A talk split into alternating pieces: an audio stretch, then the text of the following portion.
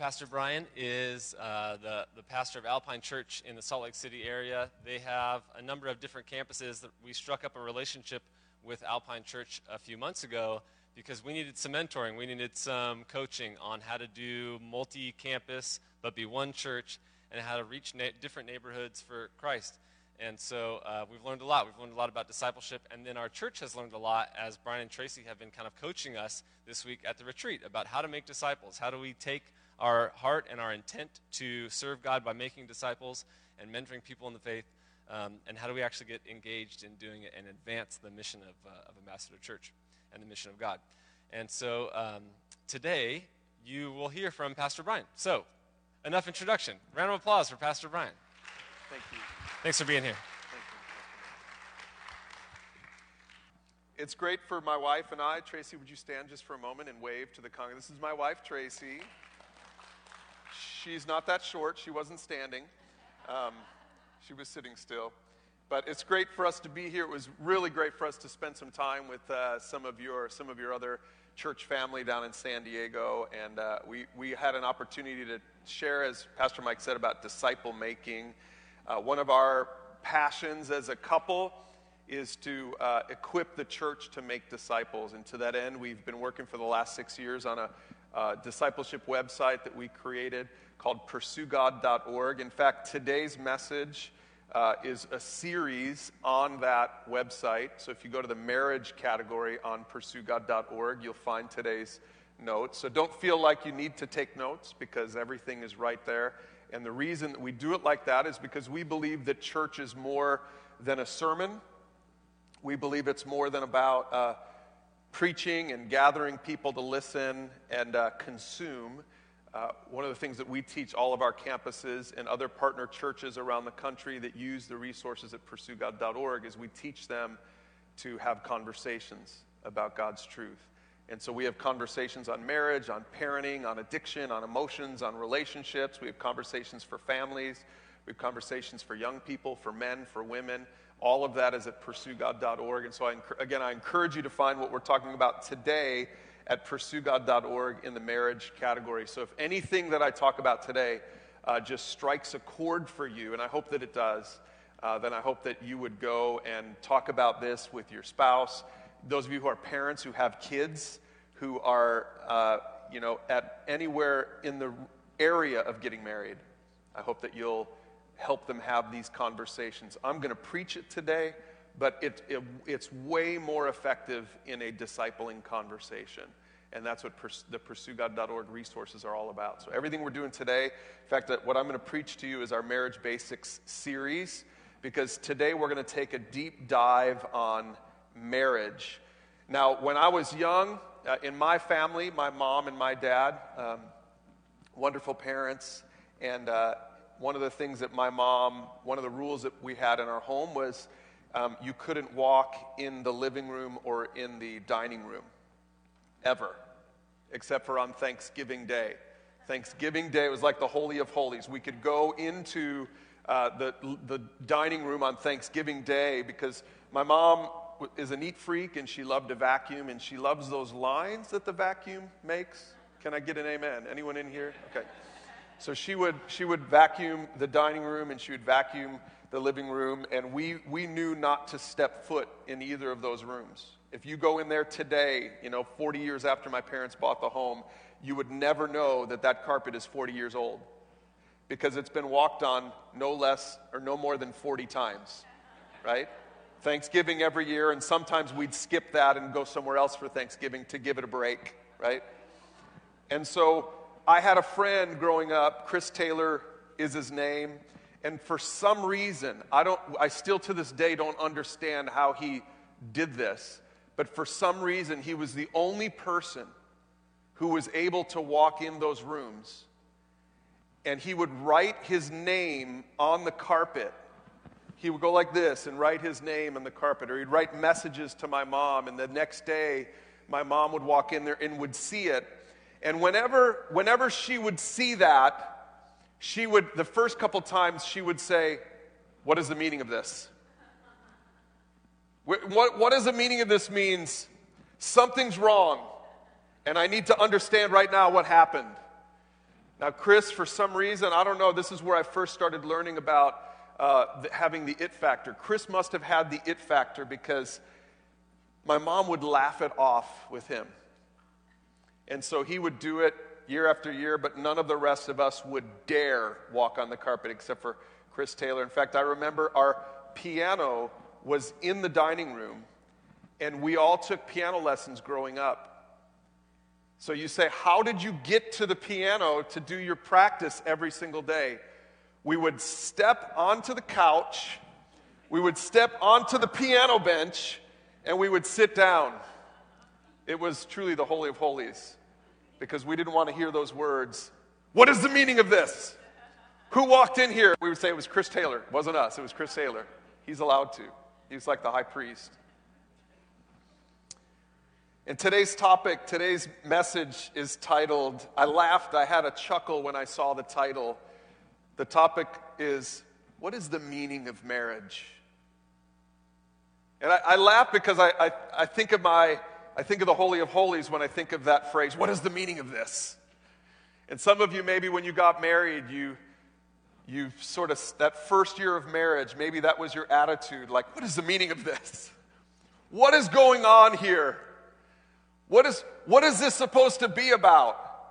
Because I know for my wife and I, the first year of marriage was a year of adjustment. We were trying to, we were trying to meld two families, two worldviews. That we were both Christians, but we still somehow had two different understandings of marriage. I remember she walked in one day to our, to our apartment. We were both in seminary still, and she walked into our apartment, and, uh, and she, had a, she had a bag, and in the bag she had a white T-shirt, and I said, "What is what is that?" She said, "Well, it's a white, it's a white. I just bought it. It's a it's a white T-shirt." And I said, "But we're we're seminary students, and we don't have money for that." She, I said, "I don't understand why. Like, you just can go out and buy a white T-shirt? Like that? That's a th- you can just do this? That's a thing?"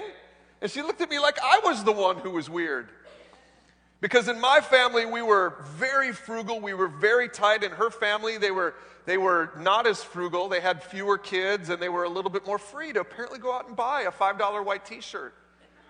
Like it's nothing. And I remember she looked at me and, and she said, I don't understand. Like, I need to clear this. Like, we need to have this conversation. And, and in my mind, I'm still saying, What is the meaning of this? Doesn't she understand? She looked, she was in her mind, she was saying, Don't you understand? You're the weird one. And I said, Honey, you already have a white t shirt right?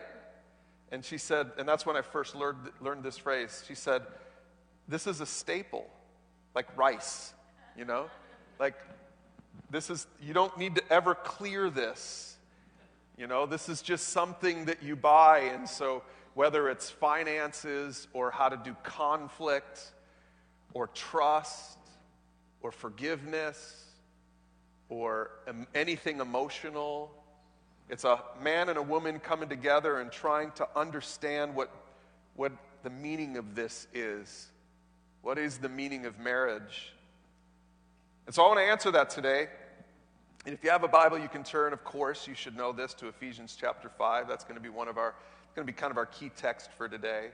But I want to, I want to, first of all, just to get this out of the way, I want to answer the biblical definition of marriage. So I want to give you first a definition of marriage. And then I want to I want to give you the purpose of marriage. And then once we get that out of the way, then I'm going to go on to share three fundamentals that Tracy and I for the last 20 years have taught every couple at our church. Every couple that gets that is getting ready to get married, they end up going through what we call marriage basics and that's what I'm going to share with you today. I'm going to share these three foundational, these three fundamental things that we teach every single couple before they get married. And so, some of you, if you're already married, this will be really good review for you.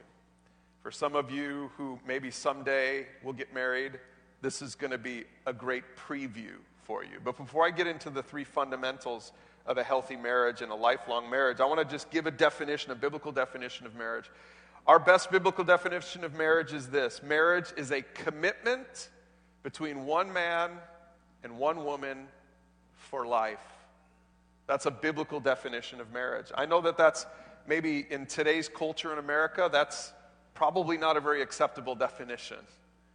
But that is a biblical definition of marriage. It's a commitment between one man and one woman for life. Now, in my church, at our church in, in Utah, when we share that, even in the conservative state of Utah, we still would have people come up to us afterward to debate that definition. And there might be some people here today who want to come and talk with me about my definition for marriage. And so I want to encourage you come forward if you want to debate this definition that marriage is a commitment between one man and one woman for life, because Pastor Mike will be up here to answer all of your questions about that. Tracy and I have a plane to catch. Sorry about that. So that's the def- biblical definition of marriage. And here's the, here's the purpose of marriage. The purpose of marriage, in American culture, the purpose of marriage is to make you happy. Now, that's the American culture def- purpose of marriage. That's not the biblical definition of marriage. The biblical definition of marriage, the biblical purpose for marriage isn't to make you happy, it's to make you holy. And there's a, there's a difference. The purpose of marriage for a husband and for a wife is to allow them to be transformed more into the image of Christ. The purpose for a husband is to learn how to love your wife like Christ loved the church.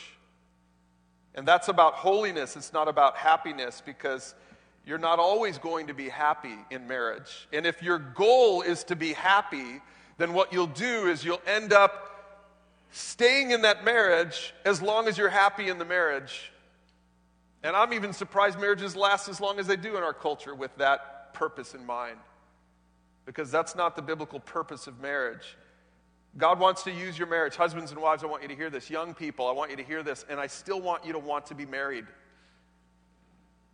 God's purpose in marriage is to make you holy. And happiness is a result of holiness in the long run. But if in the short run you're interested in happiness, you won't be happy in the long run. And so, God's purpose for marriage, the reason that He created marriage as an institution, is so that we could be conformed to the image of God. Because in marriage, you learn to be one with your spouse, and that means you have to lose a part of you. You have to give up a part of you. You have to sacrifice a part of you. And again, the most perfect picture of this in the Bible is the picture of the love that Christ has for the church. Christ is the husband, the church is the bride and Jesus gave up his life for the church. This is what it says in Ephesians chapter 5. I want to read this, and then I'm going to jump into these three things that we're going to talk about that, that are the basics, the foundations for a lifelong marriage. It says in Ephesians chapter 5 Submit to one another out of reverence for Christ. And it says, For wives, verse 22, this means submit to your husbands as to the Lord. And for a husband, is the head of his wife as Christ is the head of the church. He's the savior of his body, the church. So many people today are really offended by that. The husband is the head of the wife. That doesn't sound at all what our culture teaches. In fact, when my daughter was first reading this verse years ago, we encouraged her to read the Bible for herself. Young people, read the Bible for yourself. Read the Bible for yourself. And our daughter did this, and this is a dangerous thing sometimes when you read the Bible for yourself because my daughter was 14 or 15 and shaped by our culture and by our world, even though we're raising her to have a biblical worldview. And when she first came through this scripture, she ran upstairs and she said, Mom and Dad, look at what I just read. Like we had never read this before. She said, Look at what it says here. It says, Wives, submit to your husbands. That's not right, is it? We don't have to do that, right? Like in the culture that she grew up in, she she was like, this just doesn't make sense. And, and at first we were sort of taken aback because we hate it. We hate to hear our, our kids question God and question God's word. And that was her instinct. Her instinct was to say, that doesn't feel right.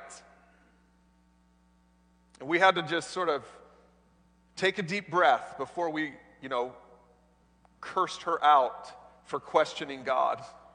We had to take a deep breath. We had to throw the duct tape on for a second. Sometimes, parents, we have to do that because our kids are still learning how to understand a biblical worldview. And, and we, we stopped and we said, Well, why are you reacting like this? I mean, she was angry at God. By the way, it's okay. You read the Psalms, and there's a lot of that going on in the Psalms. I don't understand this. It doesn't mean that you have no faith if you don't understand something. But the, the response should be help me to understand this because I don't get this. I don't understand how this is right. This doesn't feel right to me. Hu- wives, submit to your husbands. And so we stopped and we said, Well, why, why is that so hard? She's like, Well, I'm not going to submit to my husband. That's not going to be my heart. That's not going to be my attitude. And so we stopped, and Tracy said to her, Well, do you, do you think that I submit to dad? And now she stopped and she thought, she could tell it was a trick question. Because we said, Look, this is what the Bible says to do. And, and so Tracy said, I, I submit to your dad. And then I, I could see that she was trying to understand then what does submission mean. And, and I said to her, Kenzie, do you, do you think that I'm abusive? Do you think that I lord it over her? Do you think that I, you know, whip her into shape? Is that what you think of when you think of the word submit? And now she's beginning to understand that, that maybe she was reading something into this. She was reading something cultural into this that was not actually meant to be there. Because as you read on, it says, it says, as the church submits to Christ, so wives should submit to their husbands. And for husbands, it says this means to love your wives just as Christ loved the church. And here's how he loved the church He gave up his life for her to make her holy and clean, washed by the cleansing of God's word. And he did this to present her to himself as a glorious church without spot or wrinkle or any other blemish. Instead, she is holy and without fault. In the same way, husbands ought to love their wives as they love their own bodies. For a man never loved, for a man who loves his wife actually shows love for himself. No one hates his own body, but feeds and cares for it, just as Christ cares for the church. And we are members of his body. And I said, What did Jesus do for the church? Kenzie grew up in the church. She knows. Well, he died for the church. Did he want to die for the church? No, he didn't really want to. In fact, he prayed in the Garden of Gethsemane, Lord, to the Father, he said, Take this cup from me. I don't want to suffer in this marriage anymore. I don't want to suffer in this relationship anymore. If anyone got the short end of the deal, it was the husband. Raise your hand if you feel like, no, don't do that. I'm just kidding. Jesus got the short end of the stick. The church got a bargain out of that. The church submits to Christ, but Christ loves the church and dies for the church, and that should be the attitude.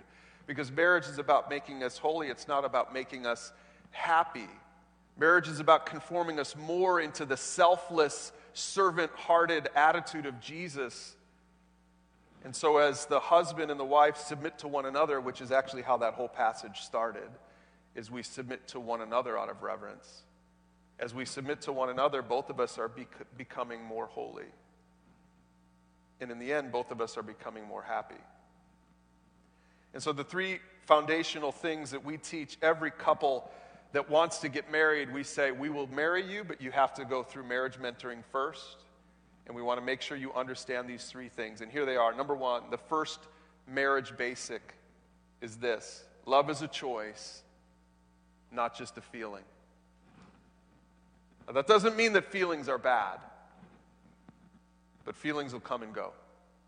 Love is a choice, not just a feeling. We live in a culture where you turn on a movie and you're watching a movie and you see this marriage that's that you've got you can taste it a little bit you can feel it a little bit you can relate to it a little bit it's the you know it's this this relationship that started off great but then after kid number one and kid number two or maybe thing number one and thing number two anymore. I don't know if we're allowed to call them sons and daughters or boys and girls. Thing number one and thing number two.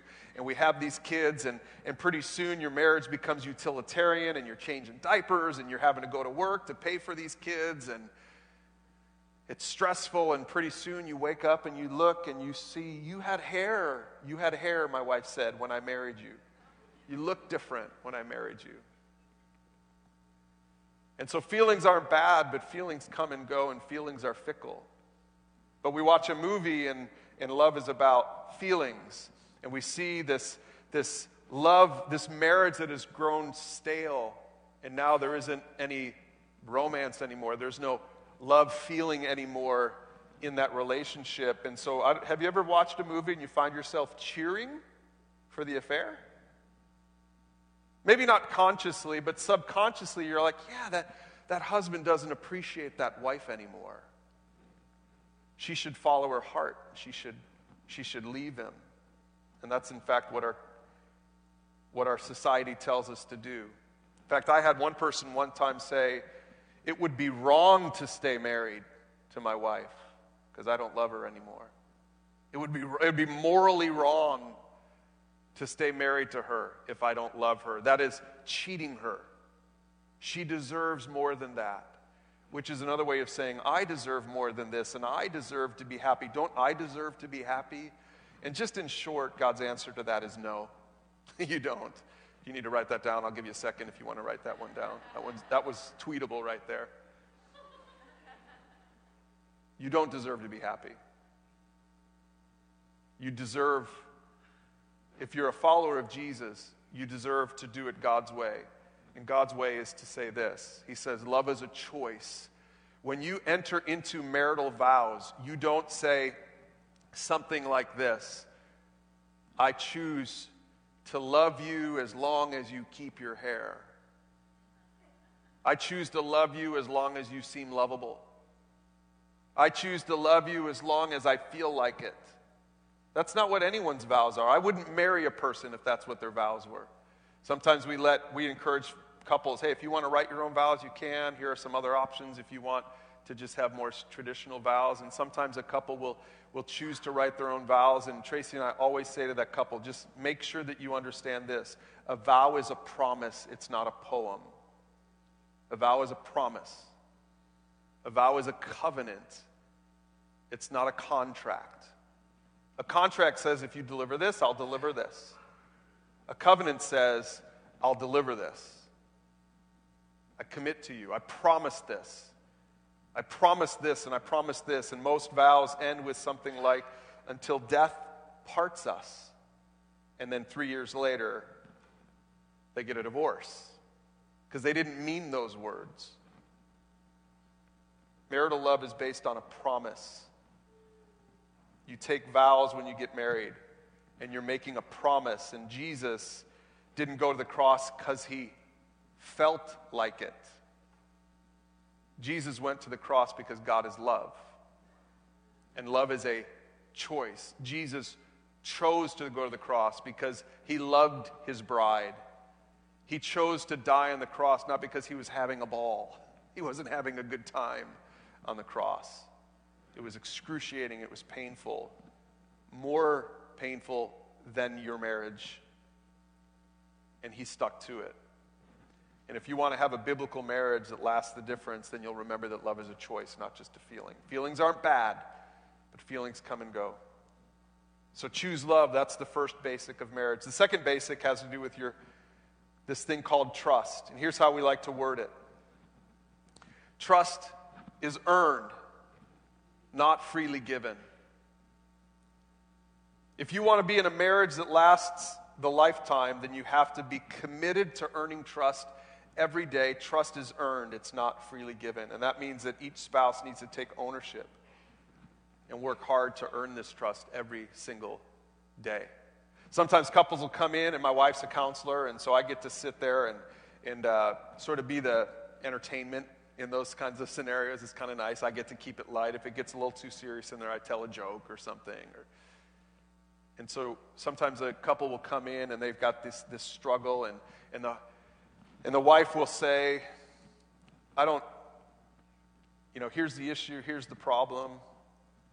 And we turn to the husband, and the husband would say, Well, here's the problem. She doesn't trust me. And the husband's expecting us to say, How dare you not trust your husband? You should trust your husband. The Bible says to trust your husband. Now, that's not what we do. Tracy says, Well, why doesn't she trust you? Or we'll look at the wife and say, well, why don't you trust him? Because 99% of the time, it's not the problem of the wife in that case, it's the problem of the husband. Because the Bible doesn't say we should trust anyone. In fact, the Bible says you're a fool to trust someone who's not trustworthy. God Himself doesn't say to us that we should blindly trust Him. The reason we can trust God is because He's faithful. Deuteronomy 7 9 explains it. It says that God, and this is the nature, this is the character of God, it says that, know therefore that the Lord your God is God. He is the faithful God, keeping His covenant. There's that word again. Keeping His covenant of love to a thousand generations of those who love Him and keep His commandments. And so even God Himself doesn't demand that we trust Him. God Himself earns trust. How much more should we earn trust in our marriages? Trust is reactive. If you struggle to trust your spouse, then you need to have some conversations about trustworthiness.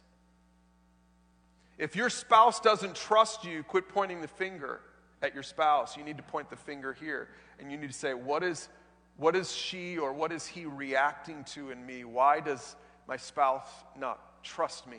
You can't demand trust. You can't say, you got to trust me. You got to earn your trust. Trust is a reaction.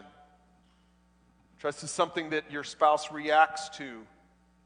It's different than love. Love is something God commands us to love. Love is, love is a covenant. Love is a choice that you make. But trust isn't a choice that you make. Trust is a, a reaction of yours to somebody else, in this case to your spouse. And if your spouse is trustworthy, then you can trust your spouse. Like, you can, like we can trust God because God is trustworthy. But if you find yourself reacting with suspicion, then maybe that's because your spouse hasn't earned it. Trust is also measurable. That means that you can look back and you can say, because of this and this data point and this data point and this data point, I can trust you. This is something in, in parenting that we, we told our kids long ago. We said, kids, we will trust you as much as you earn our trust. And you will have more, the more trustworthy you are, the more freedom you will have. And both of our kids have learned that and have taken ownership of their own actions and they have, our kids are 18 and 16 now, and we trust our kids 90%, which is good. It's better than it was years ago because they've earned that trust over time, and trust is slow. It takes time to earn trust.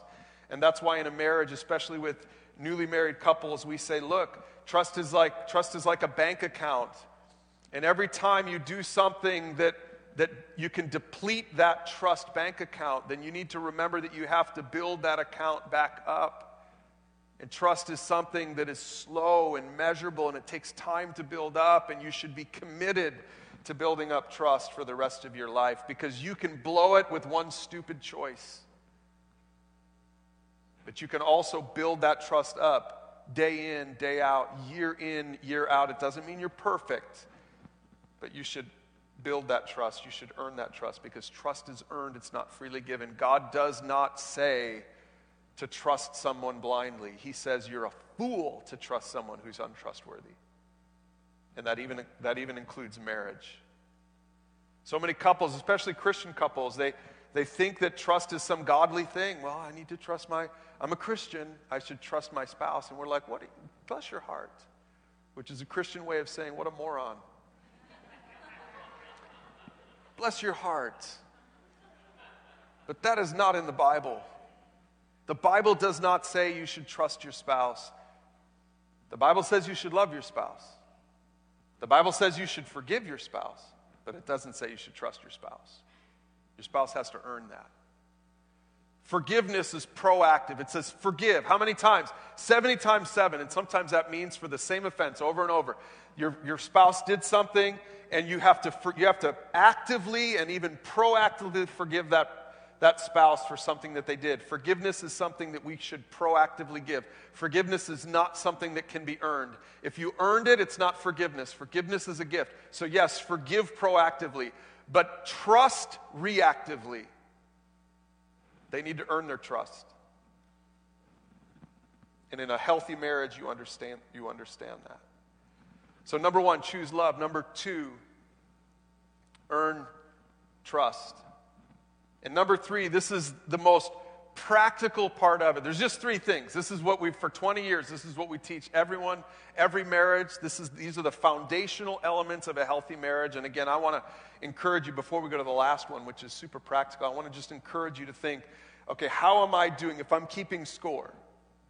How am I doing right now in my marriage? In fact, I think that's a great question for you to ask as you drive away from here in your minivan as you try to beat the Baptists to the, to the brunch. Encourage you to ask yourself, hey, what, what score would you give us? We love to have one to 10 questions. On a scale of one to 10, how do you think we're doing right now in the love category? How do you think we're doing right now in choosing love? That's a great question to do a little state of the union in your marriage. How do you think we're doing in choosing love? Do we need to do a better job of that? And then the second area, how do you think we're doing at earning trust? Because a healthy marriage chooses love, and a healthy marriage earns trust. That's not something you ever stop doing. You're always choosing love. Every single morning we wake up, we have to choose love. And every single morning we wake up, we have to start fresh at earning trust. Every single morning. And those two things are, are, are, the bedrock of a healthy marriage as you choose love and you earn trust. And, and with those two things, you can have a lifelong marriage, but it could still be miserable. And there are a lot of couples that have a lifelong marriage where they choose love because they're honorable people. And they earn trust because they're, they're just committed to those things. But your marriage could still be miserable. And that's why this third thing is so important because if you want to not just go the distance, but if you want to have a happy marriage, not just a marriage where you're made holy, but actually an enjoyable marriage, a fulfilling marriage, then you need to make sure to have this third element. And here's the third element. Here's how we like to say it healthy couples keep talking, even when it means conflict. Now, this is a skill and at this point in our marriage mentoring, we would we'd be sitting there with the couple, and and we'd be, you know, we're talking about, you know, one week we're talking about choosing love, and the next week we're talking about earning trust, and and they're, you know, they're a little bit of, you know, smoke coming out of their ears as they're trying to wrap their mind around this because it's not what the culture teaches us. But when we get to this one, this is almost 100% a skill. Choosing love, earning trust, those things are a little bit deeper. Those things, those things kind of hit at the heart a little bit. Those are heart issues, those are character issues, right? But this last one is, is, is almost purely a skill that healthy couples know how to communicate. That includes conflict. And so many couples don't have the skill of communication. They don't have the, the skill of engaging in communication. And, and as a result, they, they, maybe they choose love and maybe they earn trust, but they're never talking. And so their, their hearts aren't being knit together and they're not really connecting with each other in a deep, meaningful way. And maybe for some of you, you say, yeah, that sounds like my marriage because, because we, we're still married. So we, cho- we chose love. And we haven't really screwed up really bad. Or maybe we have, but we've forgiven each other. And so we're, we're still earning trust. But our marriage isn't very fulfilling. Our marriage isn't very happy. There's no satisfaction in our marriage. And I think maybe part of that because part of that might be because you haven't learned the skill of communication. Healthy couples keep talking, even when it means conflict. Now, the marriage that I saw modeled, my mom and my dad, they're still married. They chose love. In fact, my dad now said to me just the other day, my mom is starting to forget more things. And she's starting, she's starting to have a hard time, and we're seeing potentially the, the first stages of, of dementia. And my dad said to me the other day as we were driving down the road, he said, This is my lot in life. Does that sound romantic? And what, what, I, what I hear in that is I'm committed to her, and this is like I'm going to I'm going to love her, and I'm going to be committed to her for as long as she lives. And if, she out, if, if I outlive her, then I'm going to care for her over these years. And he's like, he's kind of just sort of settling into that. And he's earned trust, and she's earned trust over the years, and they've got a pretty good marriage. They've definitely got a marriage that went the distance or we'll go the distance. But you know that what they really struggled with? Communication. I grew up in a family where a fight between mom and dad, if a fight occurred, we, the kids would be sitting over there saying, Are mom and dad going to get a divorce? And they didn't fight right. My, my mom would use toxic words and she would be negative and and she would let her insecurities come out, and my dad would just stuff it and stuff it and stuff it and stuff it until he couldn't stuff it anymore. And then he would explode and escalate. And that's what escalators tend to do. They stuff it until they can't anymore. They sweep it under the rug until, until the rug is so big that that elephant in the room is under the rug, right? And they escalate and they blow up, and they never learn these healthy communication patterns. They stuck it out they went the distance. But man, their marriage could have been so much more fulfilling for both of them if they learned this simple skill of communication, including communication in conflict. It's good to fight for your marriage, but you have to fight the right way. When a couple comes in and, and we see that they're not fighting anymore, we know that they're done. Some of you might say, oh, we don't ever fight. I don't think that's necessarily something to brag about. Because a lot of times we don't ever fight means that one of you dominates and the other, the other just shuts his or her mouth. There's no healthy communication going on. And one, one personality is dominating and maybe even domineering a little bit. And a lot of times those marriages end up in a divorce. Eventually, the quiet one just says, I've had enough. Fighting is important. If you care about your marriage, you'll fight for your marriage. And you'll do conflict right, and you'll do it in a healthy way. How many of you heard of, have heard of the love languages? Raise your hand if you've heard of the love languages. Yeah. There's five love languages, and I'm not talking about those right now. We're going to talk about the, th- the three fight languages. Okay?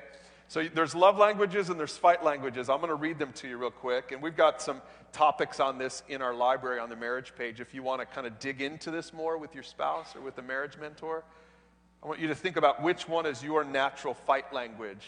When you have conflict, what do you tend to do? Number one, some of you escalate. That means you blow up. That's your fight language. That's me. Actually, no, that's my wife. I'm kidding. Number two, some of you withdraw. A lot of times, the escalator is married to a withdrawer. I'm the withdrawer. My wife's an escalator. So when we first got married, she would want to get into conflict and she would start to escalate so that she could be heard. And I would be like, Why are you yelling at me right now? I'm not yelling at you. You know, and so I would start to withdraw and she would escalate. And boy, that didn't work out at first. And, and we had to learn, we had to become self aware about these fight languages that we have that she escalates and I withdraw. And we had to learn, I had to learn to, to stay in the conversation and she had to learn to have a conversation about it. And now, if you look at us today, we actually fight really well. In fact, our fights might not even look like a fight to you, but we still have conflict. But it's good, healthy conflict. It's me communicating my perspective and my understanding, and it's her communicating hers. And we've learned how to use I feel because statements. Here's how I feel. I'm not going to point fingers at you, but here's how I feel right now. And this is why I feel that way. And now the other person, instead of putting up a wall or being defensive, the other person could say, Here's what I hear you saying. You feel this way because of this. And we've just learned over time, and it takes time, it's a skill. You have to develop this skill. But it takes time to develop that skill of communication, especially if you're an escalator or a withdrawer. And the third fight language is invalidation. Invalidation is when you say, You don't know what you're talking about. Invalidation is where you say, forget about it, never mind. Which is, invalidation is when you say, bless your heart. Right? Like, I'm not even gonna, I'm not even gonna dignify your perspective. You're, you're invalidating them. So, which one is yours? And maybe you have all three of them, but escalation, withdrawal, invalidation, all of those are are negative fight languages. God's word says this in Ephesians 4 29. He says, Don't use foul or abusive language. Let everything that you say, oh, sorry, I'm reading the NLT. Let me read what you're seeing right now. Don't let any unwholesome talk come out of your mouths, but only what is helpful for building others up according to their needs, that it may benefit those who listen. This is our verse that we use for every conflict. This is what God's word says to us in marital conflict and conflict at work, conflict among siblings. Remember this verse. Don't let any unwholesome talk come out of your mouths. Make sure that what comes out of your mouth is helpful for building others up. And what that means is that you enter conflict. Because if you're afraid to enter conflict, then you're not willing to build someone up. You're not willing to challenge them and help them grow and be more holy, be more Christ like. So it's actually unhealthy for you to withdraw and not engage in healthy conflict. Now, it's unhealthy to engage in, in negative toxic conflict as well, but that sweet spot is being able to step into conflict and, and being ready and willing to engage in a godly way for the good of the other person.